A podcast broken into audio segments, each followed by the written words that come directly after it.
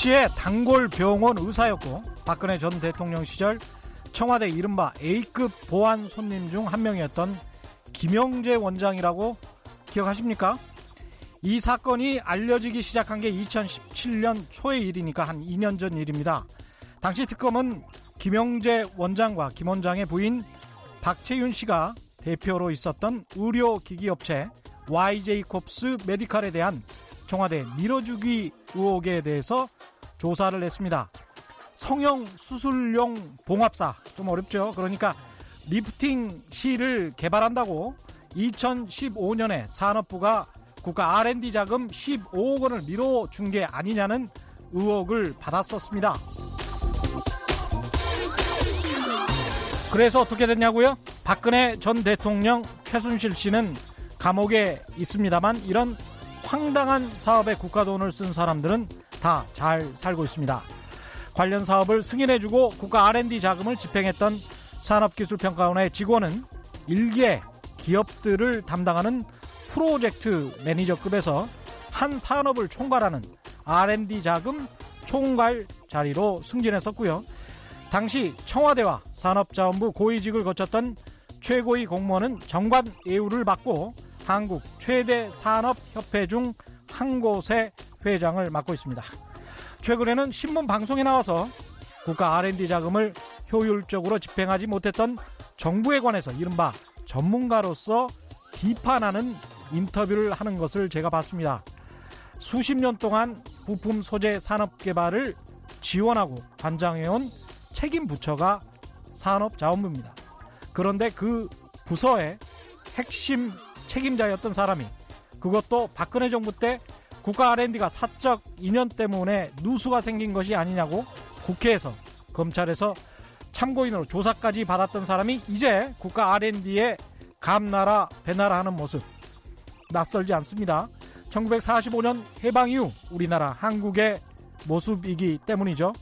일은 저 위에서 저질러 놨었는데 책임은 왜 늘 세금을 내는 우리 국민들이 지고 왜 또 저 위에서 하는 훈계질을 우리 국민들이 들어야 하는 거죠? 당신들이 잘했으면 됐었던 거 아닙니까? 안녕하십니까. 세상에 이익이 되는 방송 최경령의 경제쇼 출발합니다. 오늘의 경제 퀴즈입니다. 지난 1일 일본 정부가 반도체 디스플레이 주요 소재 3개 품목에 대해서 사실상 수출 통제를 하고 나섰죠. 다가오는 금요일에는 우리나라를 수출 절차 간소화 대상인 이것에서 제외할 것으로 예상되고 있습니다. 일본 정부가 외국과 교역을 할 때 안전에 위협받을 수 있는 물자나 기술, 소프트웨어 같은 전략 물자에 대해서 우방국 등에게 관련 절차를 간소하게 처리하도록 허가 신청을 면제하는 이것. 블랙 리스트가 아니죠. 정답을 아시는 분은 짧은 문자 50원, 긴 문자 100원에 정보 이용료가 부과되는 샵 9730번으로 문자 보내주시거나 무료인 콩과 마이케이로 보내주셔도 좋습니다. 정답 보내주신 분들 가운데 다섯 분 선정해서 엔진 코팅제 보내드리겠습니다. 최경영의 경제쇼 유튜브 실시간 생방송 오늘도 계속됩니다. 많은 시청 미리 고맙습니다.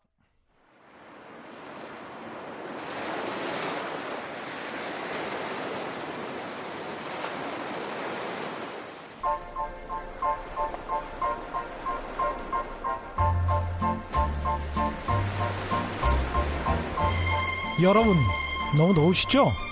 제가 시원하게 해드리겠습니다. 속이 뻥 뚫리는 빙하 같은 프로그램 최경령의 경제쇼 여름에도 저와 함께 해주실 거죠?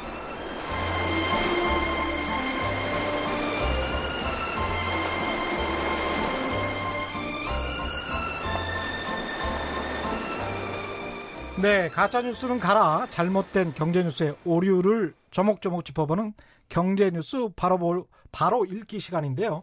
오늘은 특별히 두 분을 함께 모셨습니다. 먼저 이 코너를 담당하고 계시는 분이죠. 머니투데이 최성근 이카노미스트 최이코 나오셨습니다. 안녕하십니까? 안녕하십니까? 머니투데이 최성근입니다. 예, 그리고 오늘의 특별 게스트 최배근 건국대학교 경제학과 교수님 나오셨습니다. 네, 안녕하세요. 네. 네, 두 분을 함께 모셔서 최최최 brothers 최최최 트리오지. 예, 최최최 삼총사 네, 이렇게 오늘 기대에 부응하도록 열심히 최선을 다하겠습니다. 최 교수님 일, 일본 문제 요즘 예. 거론하지 않을 수가 없습니다. 최근 예. 상황 어떻게 보시나요? 저는 그 이 문제를 처음에 제가 무슨 뭐 이 경제 침략 내지는 전쟁으로 이렇게 표현을 했던 이유가요. 음. 이게 지금 어 최근에 뭐 조국 전 수석도 뭐 이제 우리 헌법을 부정하다 이런 표현을 하고 그랬잖아요. 예. 근데 우리 사회가 이 문제에 대해서 지금 그러니까 많은 의견 차이들이 이렇게 지금 존재하고 있는데 저는 그 제가 이제 모 방송 토론에서도 이제 그런 얘기를 했어요. 이게 지금 일본의 아베가 선택한 것을 동의하느냐 동의하지 않느냐 이 문제부터 먼저 의견이 음. 정리를 하고 음. 만약에 동의를 하지 못한다면은 어, 그 다음 문제를 우리가 토론하면 되는 거고 예. 뭐 동의를 이제 뭐냐게 그 이 한다면은 예. 동의를 하지 못한다면은 예. 거기에 대해서 이제 토론을 해야 되는데 예. 근데 이제 되게 예, 거기에 대해서 입장들을 되게 안 밝히더라고요.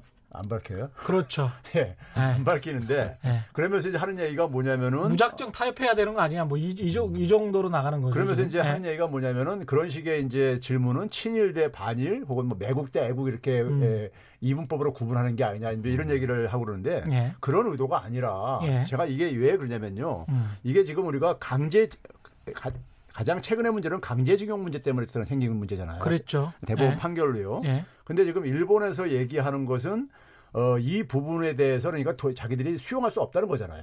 수용할 수 없다는 예, 거죠. 대법원 그렇죠. 판결을요. 예.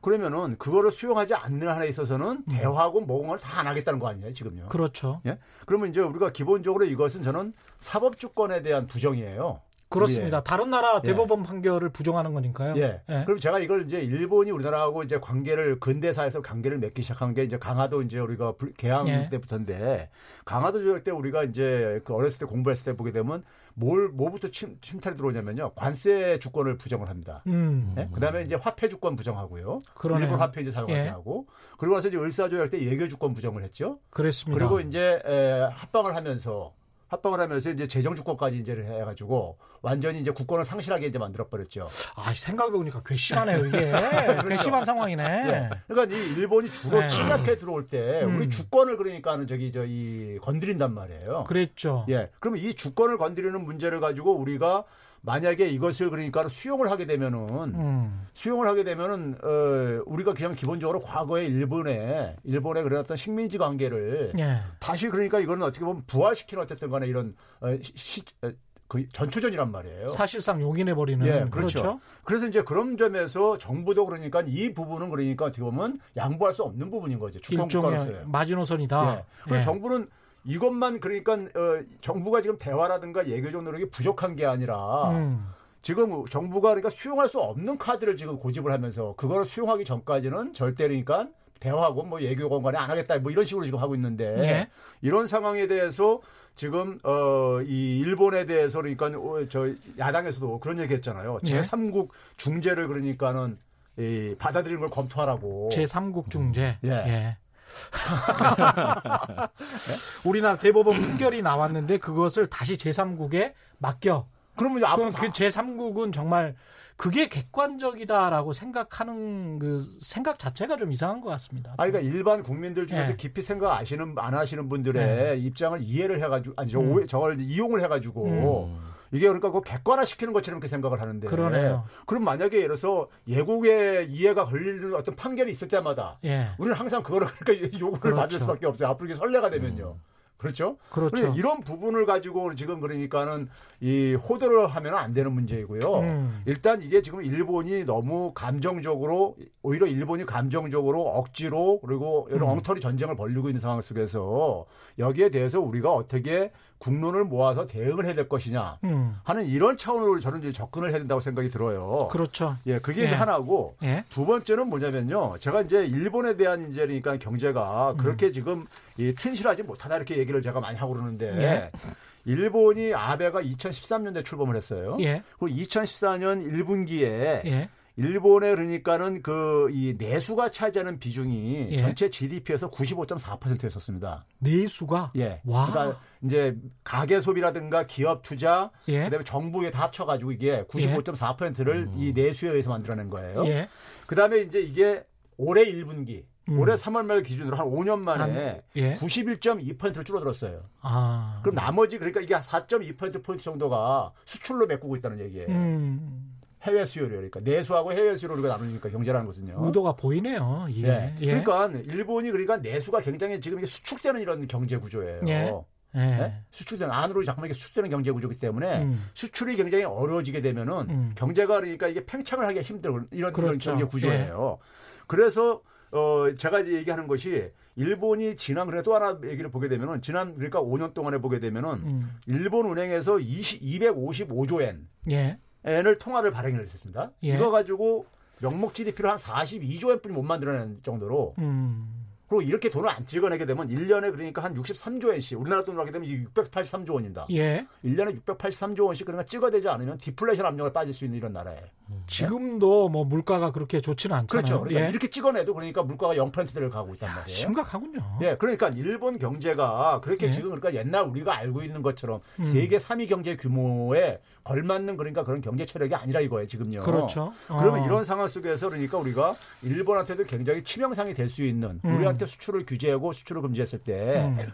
할 수 있는 부분에 대해서 우리가 그러니까 우리 내부에서 지금 이제 얘기하시는 분들이 음. 우리 기업의 피해만 강조하면서 그것도 과장을 해가지고 그렇죠. 예. 해가지고 그 저는 의도가 예. 굉장히 그러니까 일본의 욕을 빨리 수용을 하고 음. 빨리 타협을 하고 음. 뭐 이런 식으로 이제 그러니까 이걸 몰아가고 있는 것이 음. 과연 국익에 진짜 도움이 되는 것인지 음. 저는 이걸 묻지 않을 수가 없어요. 그러니까 경제적으로 충분히 싸워볼 만한데 그렇죠. 주권까지 훼손 되면서 음, 네. 우리가 뭐 양보할 필요는 없다 이런 그렇죠. 말씀이신 것 같고 최이코는 어떻게 보십니까 최상근 이카노미스트. 저는 예. 좀 이것이 정치적인 결국 문제라고 저는 어, 보고 음, 있어요. 예. 어, 이것이 동북아시아에서 지금 굉장히 이 어떤 이 정치적인 패권 싸움이 진행되는 가운데 일본으로서도 어떤 이 동북아에서의 자기네 어떤 그런 군사 국가로서의 도약할 수 있는 그런 여지를 만들기 위해서 음. 그런 이 아베 총리가 예. 우익적인 그런 여론을 더 이제 끌어내기 위해서 음. 그러한 지금 같은 좀이 과한 예. 좀 예, 스텝을 밟는 게 아닌가. 음. 그래서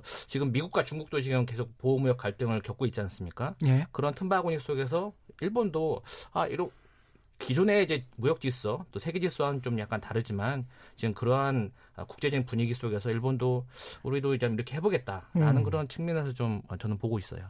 이 0253님이 이런 말씀 하셨네요. 이게 상당히 많은 분들이 또 이런 생각을 가지고 있을 수 있어가지고 소개해 드리는데, 남한산성의 교훈도 기억하라. 주전파와 주화파 다 있었다. 그 당시 민초들은 거의 죽어났다. 뭐 이런 말씀인데, 이게 이제 남한산성의 상황과 당시의 조선과 어느 나라였나요? 그게 청나라였죠. 청나라였죠. 정말. 청나라였죠. 그 청나라의 상황과 지금 한국과 일본의 국력의 상황을 일대일로 놓고 비교를 해본다면 사실 그때 상황이랑은 전혀 다르지 않습니까? 제가 이제 이런 식으로 비유를 하는데요. 우리 이제 역사 속에서 소위 음. 말해서 3대 대첩 음, 하게 되면은 예, 우리가 뭐 이제 뭐 살수 대첩이나. 예. 기주 대첩이나 예. 반갑전 장군의 기주 대첩이나 그다음에 명랑해전이라든가 이런 거 보게 되면은 예.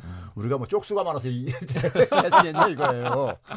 했거든요. 그렇죠. 비유를 예, 하는데 예, 에, 문제는 뭐냐면 당시에 이제 그다음에 제가 또 이런 비유를 해요. 예. 뭐냐면은 우리 고등학교 때 이제 공부할 때 보면 있잖아요. 예. 고3 때 보게 되면은 공부가 이제 좀 이제 한 중간 정도 했던 친구인데 막 상승세를 타고 있는 친구가 있었고요. 음, 음. 공부가 상위권에 있었는데 이렇게 하강 국면을 타고 있는 친구가 있었어요. 예. 제가 그, 그런 팀이었어요. 최종적으로 보게 되면은 그렇죠. 누가 누가 이제 그러니까 뭐 예. 좋은 대학 가고 그러냐면은 전자가 가더라고요. 보면요. 예, 그렇습니다. 예, 예, 그래, 그게 딱 맞아요. 예. 근데 그게 이제 제가 아, 이제 비유를 든 이유는 뭐냐면 지금 일본 앞에서도 얘기했지 경제 3위 규- 규모지만은 세계 경제 규모 3위 규모지만은 예. 개별 국가로요. 일본은 지금 그러니까 이게 지금 이게 꺾이는 나라예요. 꺾이는 나라. 예, 꺾이는 나라고. 한때 떠오르는 태양 예, 일본 그렇죠. 그랬었죠. 일본의 예, 경제가 전성기가 80년대였었습니다. 그랬습니다. 예, 예. 80년대였었고 그 이후에는 굉장히 지금 활력을 잃어버린 30년을 가면서 음. 활력을 잃어버린 에, 나라예요. 예, 활력을 잃어버렸고 그래서 제가 앞에서도 얘기했듯이 일본에 그러니까는 그 지난 5년 동안에요 가계 소비가 음. 증강이커녕 천억 원이 줄어들었어요. 아 그래요? 예. 예. 5년 동안에요. 5년 동안. 예. 음. 가계 소비가. 그러니까 이게 정부 예산도 줄어들고 가계 소비도 줄어들고 이게 정말 심각하고 그러니까 나라군요. 이게. 내부 내부 내적으로는 예. 이게 계속해서 수축의 악순환을 갖고 있는 나라예요. 예. 그러니까 이제 그러다 보니까 자꾸만 외적인 어떤 하나의 돌파구를 만들어내려고 그렇죠. 하는 것이고 이게 제가 일본에 있는 사람들 이야기 들어보니까 청년들은 거의 관심이 없대요. 한일 간에 무슨 일이 일어나는지도 모르고 음. 그냥 뭐 그 룰루랄라 네. 그 소확행을 즐기는 청년들이 그러니까요. 굉장히 많고 그냥 정치에 전혀 관심이 없다는 거죠. 그- 그만큼 역동성이 많이 줄어들어 버린 것 같습니다. 이 일본에. 지금 그러니까 우리가 음. 뭐 20대 예. 그러니까 이제 대개 이제 90년대 이제 이렇게 태- 태어나는 이제 이 세대들인데 예. 이 세대들이 사토리 세대라고 우리가 하잖아요. 예. 제가 한번 일절 사- 사토리 세대가 예. 우리의 말로 하게 되면 득도 도를 터득한 뭐 이런 어, 어려서부터 도를 터득한 했는데 예. 이게 말 그대로 그러니까 이제 포기를 뭐 한- 아니라 예. 다 포기한 거죠. 음. 맞아요. 다 예. 포기했는데 그게 왜 그러냐면요. 음. 90년대 태어난 애들은 그러니까 잃어버린 30년을 태어날 때부터 몸소 겪었던 세대들이에요. 음. 그러니까 자기가 태어난 일에 지금까지 살면서 한 번도 어떤 하나의 어쨌든 간에 변화라든가 활력을 경험하지 못한 세대들이에요. 예. 그럼 한 세대가 이렇게 지속되다 보면은 예. 이게 그러니까 뭐 한 3년, 5년 지났으면은 앞으로 음. 변화의 가능성을 좀 갖겠는데 음. 자기 태어날 때부터 지금까지 똑같아. 음. 그러다 보면요. 거기에 이제 적응을 하려고 하지 어떤 기대를 포기를 합니다. 예. 그게 제가 볼 때는 일본 사회에 저건데 음. 우리 지금 국민들한테는 일본을 옛날 일본으로 생각해가지고 너무 이제 그러니까는 그 지레 겁먹고 음. 자꾸만 이제 그러니까 이게 애- 애하고 어린 싸움이다 이렇게 이제 자꾸만 생각들 하시는데 음. 일본에 대해서 제가 볼 때는 일본 경제에 대한 국내 전문가가 그렇게 많지 않습니다. 예. 많지 않다 보니까는 예. 좀제이 일본 경제를 좀 정확히 이해하시면은 음. 그런 걱정 옛날 청나라한테 남한산성에서 깨졌을 때하고 음. 비교하는 이제 그런 그 정도 수준은 아니다, 아니다. 이렇게 저는 봅니다. 이종협님 그 문자 잠깐만 읽고 넘어가죠. 일본이 현재 대단한 경제력을 가지고 있는 건 가지고 있는 건 아니지만 지금 패널께서 말씀하시는 정도의 상황은 아닙니다. 꺾이는 나라 맞지만 과학기술 및 의식 수준은 상당히 높은 나라임엔 틀림없습니다. 그것도 인정을 합니다. 아, 예. 과학기술 전 높다는 거 인정하는데 그렇죠. 예. 의식 수준이 예. 우리가 높은 나라 같지는 않아요. 아니 근데 이런 예. 말씀은 제가 이제 수치로 말씀드릴 수 있는 게 언론 자유 지수가 음, 언론 자유 됐어. 이명박 박근혜 정부 때도 심지어는 일본이 낮을 때가 있었어요. 음, 지금은 뭐 훨씬 낮고 훨씬. 예. 예, 그래서 그 어떤 민주주의 수준이랄지 이런 게 워낙 그 한 정당에서 오랫동안 집권을 하다 보니까 그렇죠. 생각보다 그렇게 높지는 야당 않습니다. 지지율이 거의 1% 내외 예. 넘어가려고 있습니다. 예. 그런 음. 점에서의 의식 수준을 말씀하시는 것 같습니다. 근데 이제 의도치 않게 이제 일부 자영업자들, 우리 중소기업들 중에서 뭐 여행사들 같은 경우도 이제 피해가 발생한다는 우려가 있어서 이게 어떻게든 짧고 굵게 그렇죠. 한 마음으로 딱 가서 네. 우리가 어떤 이기는 음, 중재안이나 타협안이나 뭔가를 이뤄내야 되겠죠. 그렇죠. 예, 그, 수, 그 수준밖에 이게. 장기화되면 서로에게 예. 좋을 게 없어요. 음. 예. 빨리 이걸 끝낼 수 있는 방법들을 좀 여러 가지로 찾아내야 될 그렇죠. 것 같습니다. 예, 근데 일본도 전향적인 자세를 가져야 되는 거는 맞습니다. 예, 이게 우리가 이게 우리 경제 피해가 안 발생한다는 게 아니라 예. 예, 이 피해를 그러니까 그 이제 우리가 저기 우리만 발생하는 게 아니라 음. 일본도 발생한다는 얘기고 음. 우리가 피해를 그러니까 우리가 스스로 즐기는 게 아니라 예. 상대방이 지금 어쨌든 간에 예. 우리가 원치 않는 어쨌든 간에 공격을 해온 거란 말이에요. 음. 그러면 그 상대가 그러니까 요구하는 것을 음. 우리가 들어주는 것에 따른 우리가 피해 음, 이 피해가 무형적으로 저는 굉장히 크다고 봐요. 그렇죠. 예. 그리고 만약에 이거를 잘 이겨냈을 때 예. 우리가 단기적으로 있는 경제적인 피해 음. 이것도 우리가 자발적으로 만든 피해가 아니란 말이에요. 그렇죠. 그러면 이걸 잘 이겨냈을 때 얻는 무형적인 이득 음. 이것도 제가 볼 때 대단한 거란 말이에요. 이런 맞습니다. 국익은 얘 생각을 안 하냐 이거죠. 그러니까 임종철 님도 이런 말씀 하셨어요. 그럼 아무 걱정 안 해도 되네요. 국익 우선으로 생각해야 되는 것 아닙니까? 이게 이제 단기적으로 우리가 어느 정도 조금 근데 이게 지금 당장 우리가 어떤 큰 피해를 입고 있는 것은 수는 없어요. 아니 지금 아직은 아닙니다. 지금은 네, 아직 아니에요. 아니에요. 그러니까 예. 삼성전자나 SK 하이닉스가 이것 때문에 지금 오히려 메모리 반도체 반도체가 가격이 상승을 맞습니다. 하고 스팟 가격이 한 뭐 20% 정도 올랐다고 하죠. 그렇죠. 그런 상황이기 때문에 이게 2, 3개월 내에 잘 해결만 되면 우리로서는 오히려 호기를 맞을 수도 있는 상황입니다. 예. 제가 삼성전자 다니는 예. 한 후배한테 물어봤어요, 직접. 예. 근데 별 걱정 안 하던데요. 그렇죠. 아니 지금 당장은 예, 예. 그 물질적으로 우리가 네. 피해를 입고 있는 것은 없어요. 예, 그러니까 그건 그건 착각하지 마시기 바라고요. 일본의 속내 마지막으로 좀 짚어보죠. 일본의 속내라고 예. 하면 제가 아까 정치적으로 말씀드렸지만 예. 결국 우리나라에 대한 그런 아까 경제적인 두려움, 예. 우리나라 성장하는 데는 두려움, 그 앞으로 이제 어, 정치적으로 아베 음. 총리가 뭐 3선, 4선 계속해서 정치적 집권을 하려는 그런 야욕, 음. 정, 동북 안에서 예. 어, 중국과의 대등한 관계 속에서 그런 우익적인 어떤 그런 의견, 어, 이 전, 전쟁 국가로서 발- 발돋움하려는 음. 그러한 어떤 장기적인 포석이 깔려 있는 게 아닌가 싶습니다. 안현 잠깐만요. 안현숙님은 일본은 숙일수록 담는 민족입니다. 그렇게 속고도 몰라요. 하시죠. 예, 일본의 의도는 저는 명확하다고 봐요. 네. 일본은 뭐냐면 기본적으로 어 적어도 남한만은 통제 가능한 국가로 어, 아. 이제 유지하겠다는 거죠. 음. 자신들이요. 그걸 통해서 한반도에 어쨌든 영구 분단을 음. 예? 영구 분단을 가는 것이고 예. 영구 분단 속에서 그 냉전 구도를 이용해서 자신들이 소위 전쟁할 수 있는 국가로 발돋움하고 그렇죠. 예? 과거에 그러니까 이 제국주의 군국주의에 그 꿈을 그러니까 환, 이 환상을 지금도 그러니까 포기하지 못하고 있는 거예요. 지금 음. 아베라든가 일본의 국, 이 구구주의 세력들은요. 그러니까 동북아시아의 미국의 대리인 정도의 위치를 원하는 것 같더라고요. 그렇죠. 예. 그러니까 경제적으로 이렇게 쇠락해 가니까 음. 그런 정치적인 그런 어떤 힘을 음. 다시 한번 그런 우익적인 그런 군사국가로서 발돋움하는 음. 그런 걸로 좀 대리 만족을 가지려는 게 아닌가 싶습니다. 그러면서 이제 뭐 우리 언론들이 쓸데없는 걱정을 하게 많이 만드는 게뭐 한국 서민 금융시장에 풀린 그러니까 뭐 저축은행 같은 거죠. 일본 계 자금이 뭐 17조 원인데 이런 곳에서 장난친다면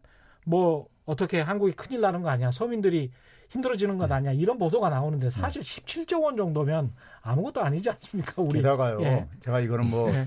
특, 특별 네. 특정한 저기 저 금융기관을 제가 뭐 홍보하는 건 아니지만은 예. 우리나라 이제 그 이 신협이나 뭐 이런 저기 저 그 소위 말해서 이금융권들에 있는 그렇죠. 은행들이요. 음. 지금 뭐냐면 이게 속으로 쾌재를 부르고 있는 게 음.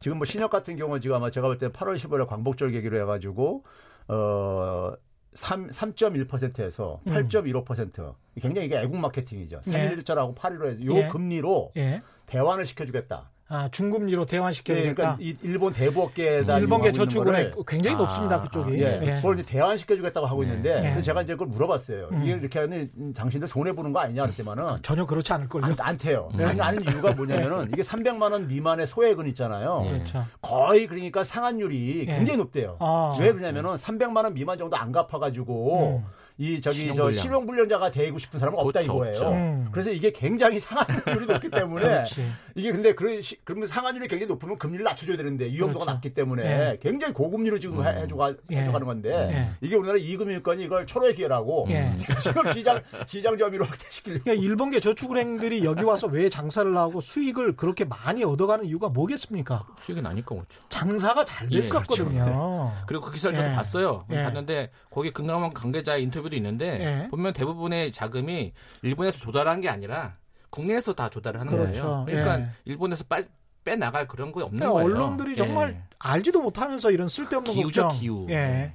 김병철님, 최 교수님 말씀에 완전 동의합니다. 이번에는 강하게 나가야 합니다. 그렇게 하지 않으면 일본은 다음에 또 계속 우리를 도발할 것이 분명하기 때문입니다. 9655님, 식민지로 부린 것이 아니고 한국 발전에 도움을 주었다고 생각하는 일본이 강제 징용했다고 생각할까요?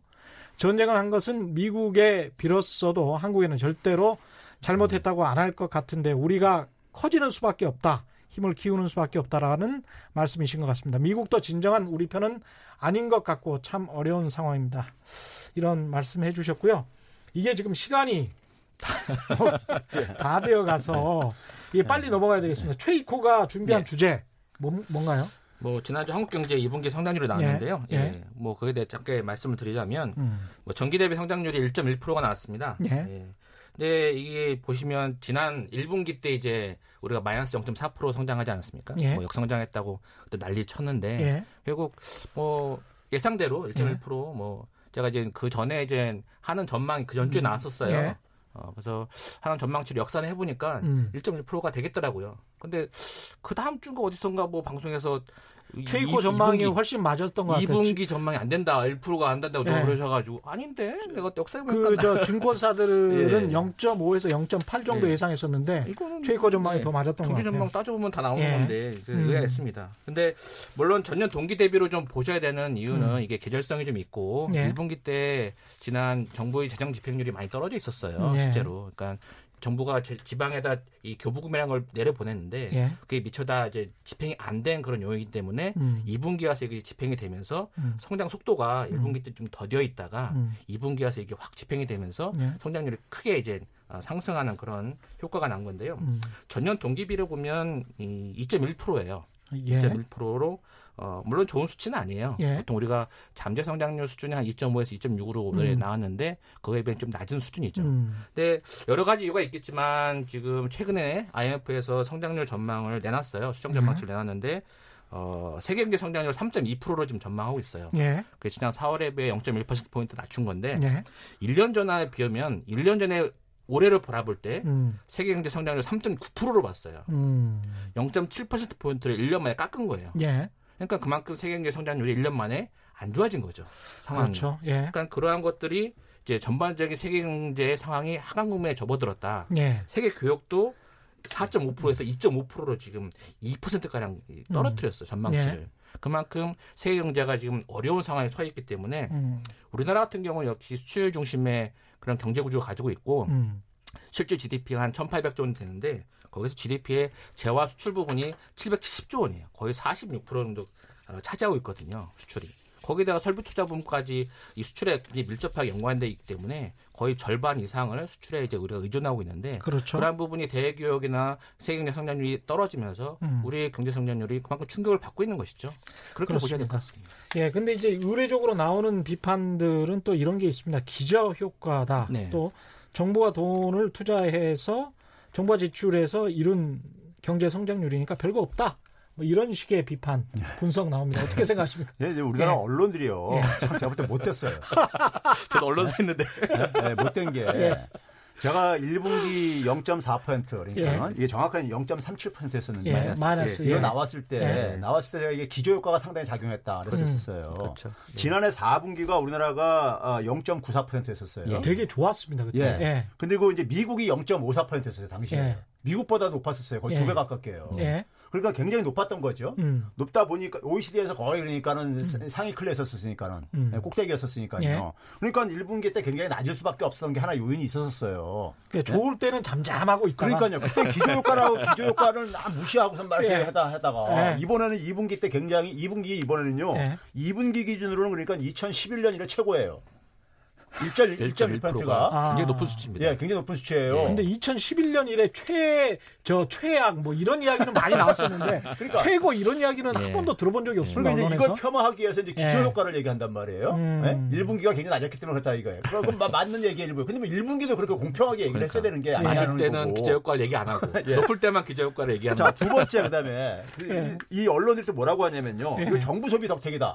이런 얘기를 그렇죠. 한단 말이에요. 예. 정부 소비 덕택이 하는데 예. 지금 체이코가 지금 얘기도 했지만은 예. 1분기에 우리나라가 음. 지난해 똑같은 1분기에 비해서요. 예. 정부 소비 지출액이 규모가 20%에 예. 불과해요. 음. 그러니까 뭐냐면 거기다가 이제 우리가 매년 예산 증가에 의해 가지고 증가하는 규모까지 고려하게 되면은 지난해 1분기에 정부가 지출한 거에 비해 가지고 18%뿐이 안 돼요. 음. 그러니까 1분기에 너무 적게 집행이 됐던 거예요. 그러니까요. 예. 그래가지고 마- 정부가 기여한 게 뭐냐면 마이너스 0.6%였었어요. 1분기 때요. 오히려 마이너스 0.6이었네요. 그러니까 깎아먹은 0.4 거죠. 중에서 예. 0.6을 그러니까 깎아먹은 깎아먹은 거예요. 그러네. 그러니까 정부가 18%밖에 집행 안 했으면 원래 25%는 정량적으로 봐도 그렇죠. 그러니까 1, 2분, 예. 1, 2분기를 그러니까 합쳐가지고 다 재정을. 계산하게 되면 예. 있잖아요. 계산하게 되면은 1분기도 플러스 값이 나와요. 아 그렇군요. 예, 그러니까 이게 기조 효과하고 플러스 정부 정부 지출이 음. 너무 적었던 거예요. 예, 그렇죠. 예? 너무 아주 그냥 기형적으로 적었던 거예요. 예. 20%도 안 될 정도로 이렇게 적었으니까요. 어. 그렇게 이제 얘기를 한다는 점에서 굉장히 언론들이 의도적으로 음. 깎아내기 위해서 이렇게 보도를 한다는 얘기를 드리고 싶고요. 예. 두 번째는 뭐냐면 그러면서 또 이제 뭐냐면 조선일보 같은 데서는 민간 기여도가 예. 마이너스 0 마이너스 0.2% 해가지고 그걸 강조를 하더라고요. 예, 그랬죠. 예. 예. 그래가지고 제가 볼 때는 한국에서 발표한 것 중에 보게 되면은 예. 굉장히 많은 수치들이 있는데 예. 거기서 찾아낸가지고 그걸 딱 찾아내가지고 가장 부정적인 것만. 그 예. 찾아내가지고 민간 딱 예. 이걸 보게 되면요 우리가 우리가 이제 분기별 성장률이라는 것은 전분기 대비다 보니까는 예. 정확한 실상을 못볼 때가 있어요. 아까처럼 기저효과나 이런 것 때문에요. 음. 그래서 연, 연, 연, 연율로 거기다 예. 이제 체육화 때 2.1%란 말이에요. 전년 동기 대비. 전년 동기 네, 대비. 2.1%란 말이에요. 예. 2.1%를 우리가 이렇게 구성별로 보게 되면은 민간 소비가 음.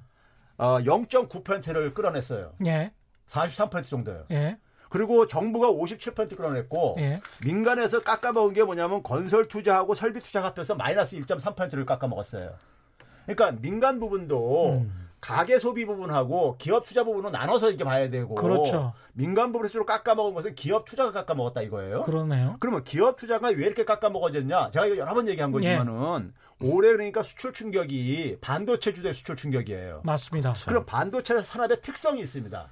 수출이 지금 2015년 수준으로 돌아가는데 음. 2015년 당시에는 반도체는 그랬을 때는 증가했던 때였었어요. 예. 그래서 설비 투자도 증가했었고 예. 최경환 씨 부동산 정책으로 건설 투자도 증가할 때였었어요. 예. 근데 지금은 이 반도체 수출이 줄어들고 있잖아요. 반도체 제조용 장비라는 게 이게 수입이 감소해요. 그렇습니다. 예. 39% 감소했었어요. 예. 상반기. 그게 예. 설비 투자였죠. 예. 근데 이게 다 설비 투자 잡혀요. 예. 예. 그 설비 투자가 그러니까 급감하는 거예요. 그러니까 당연히 그렇죠. 그러니까요. 반도체 수출 충격으로. 예. 또 하나는 건설 투자를 그러니까 가불로 그러니까 박근혜 때 끌었었던 것이 예. 이 후유증이 지금 조정이 지금 아직도 덜 됐어요. 예. 제가 계산해 보니까는. 그렇죠. 그게 그래서 이게 마이너스 나온 거라고요. 예. 그러면 이거는 박근혜 정부의 탓이거나 아니면 반도체 수출 충격. 반도체 수출 충격은 우리가 통제할 수가 없는 거잖아요. 그렇습니다. 예? 그러니까 사실 반도체 공장 하나를 만들려고 해도 그 페이블 만들려고 해도 2조 정도 드는데 예. 그 2조 원 정도 들고 나서 수율을 맞추려고 하면 또 6개월에서 1년 정도는 걸리죠, 시간이. 걸리기 때문에 반도체 공장을 만들 때는 한꺼번에 그 특정한 시기 때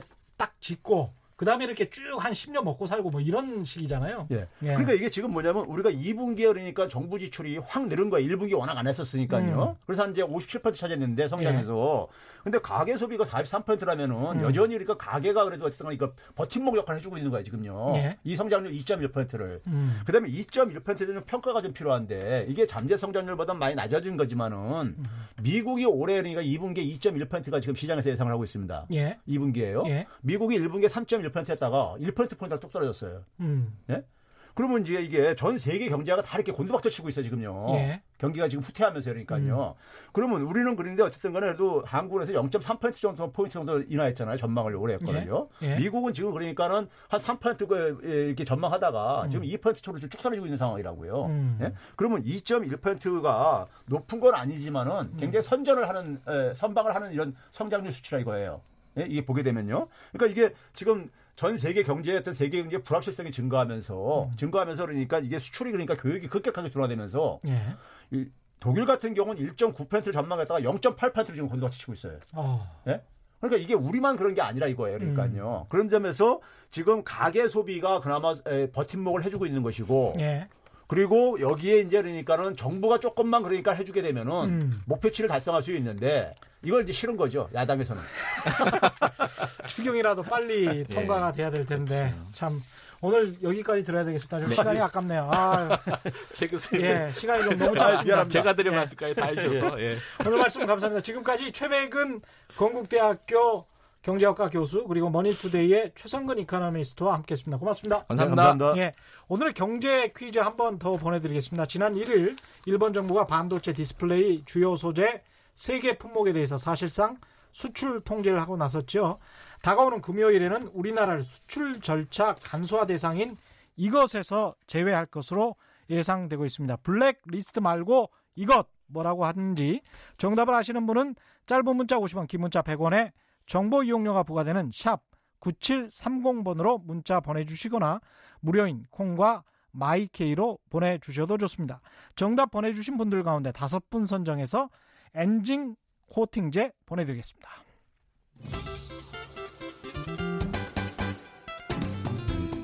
인간미 넘치는 진짜 경제 이야기 최경영의 경제 쇼. 네, 아는 만큼 아끼는 부동산 세금, 궁금한 부동산 세금과 절세법에 대해 속 시원히 풀어주실 KB 국민은행의 원종훈 세무팀장 나오셨습니다. 안녕하십니까? 안녕하세요. 네. 이달부터 이제 본격적으로 보유세 납부 시, 시즌이 시작됐습니다. 7월, 9월 두 번에 나눠내는 재산세가 있고요. 연말에 고지되는 종합부동산세 이건 뭐 어느 정도 토지나 주택 큰 걸 가지고 있는 분들이죠. 이분들이 이제 걱정한다고 하는 분들 꽤 많으시는데 올해 오른 공식 가격, 공시지가 뭐 이런 것 때문에 세금 부담이 커진다는 언론 보도가 많이 나왔습니다. 일단은 재산세 어느 정도 늘어나는 겁니까? 일단은 우리 재산세는 7월 달, 9월 달에 되죠. 음. 예. 7월 달은 건물분, 그다음에 예. 이제 9월 달은 토지분을 내고 예. 주택에 대한 재산세는 이제 7월과 9월 달에 반반씩 이렇게 예. 나눠냅니다. 근데 근데 먼저 이 재산세에 대한 오해부터 좀 바로 잡고 싶어요. 예. 사실 재산세는 작년과 올해 세법 개정된 게 전혀 없습니다. 그래서 세법 개정할 수가 없- 없죠. 세법 개정하려면 국회 통과해야 되는데 네네 그렇습니다. 굉장히 힘듭니다. 예. 예. 그래서 재산세가 음. 올해 오르는 듯한 느낌이 드는 건 사실 공시 가격이 상승이기 때문이거든요. 그렇죠. 예. 그런데 재산세가 오르는 것도 세법에 제한적으로 막아놓고 있어요. 예. 세부담 상한선이라는 제도가 있는데 예. 주택의 가격이 공시가격 기준으로 3억 원 이하면 공시 가격이 아무리 급작스럽게 올라도 5%가 넘지 못하도록 이제 한도를 정해놓고 있고요. 아, 5%가 넘지 못하도록 예. 상승률이 그렇습니다. 예. 예. 그다음에 공시 가격 상승률이 5%를 넘지 못하도록 세, 세금이 5%를 넘지 못하도록 작년 세금이 대비 작년 대비 그렇습니다. 그러면 이거는 3억 원 이하의 주택 같은 경우는 10만 원, 20만 원 정도죠. 뭐 몇십만 원. 정도 몇십만 원 정도죠. 네. 거기에서 5%면 20만 원이라고 하면 만 원 정도. 그렇습니다. 그렇죠? 제가 이제 시뮬레이션 어. 조금 이따 잠깐 할 건데 예. 이게 6억 원 이하면 10% 한도, 그 다음에 네. 6억 초과하면 아무리 공시가 올라도 30%를 넘지 못하도록 한도를 정해놓고 있어요. 그렇군요. 재산세보다 이제 종합부동산세 이거는 상당히 이제 고가의 아파트를 가지고 계신 분들은 이런 분들인데 그렇습니다. 그쪽의 부담은 좀 커집니까? 아, 이, 부, 이 부분은 좀 커집니다. 실제로. 그렇군요. 예. 예. 어, 재산세 같은 경우에는 뭐 5%, 10%, 30% 정도까지 올라가지만 예.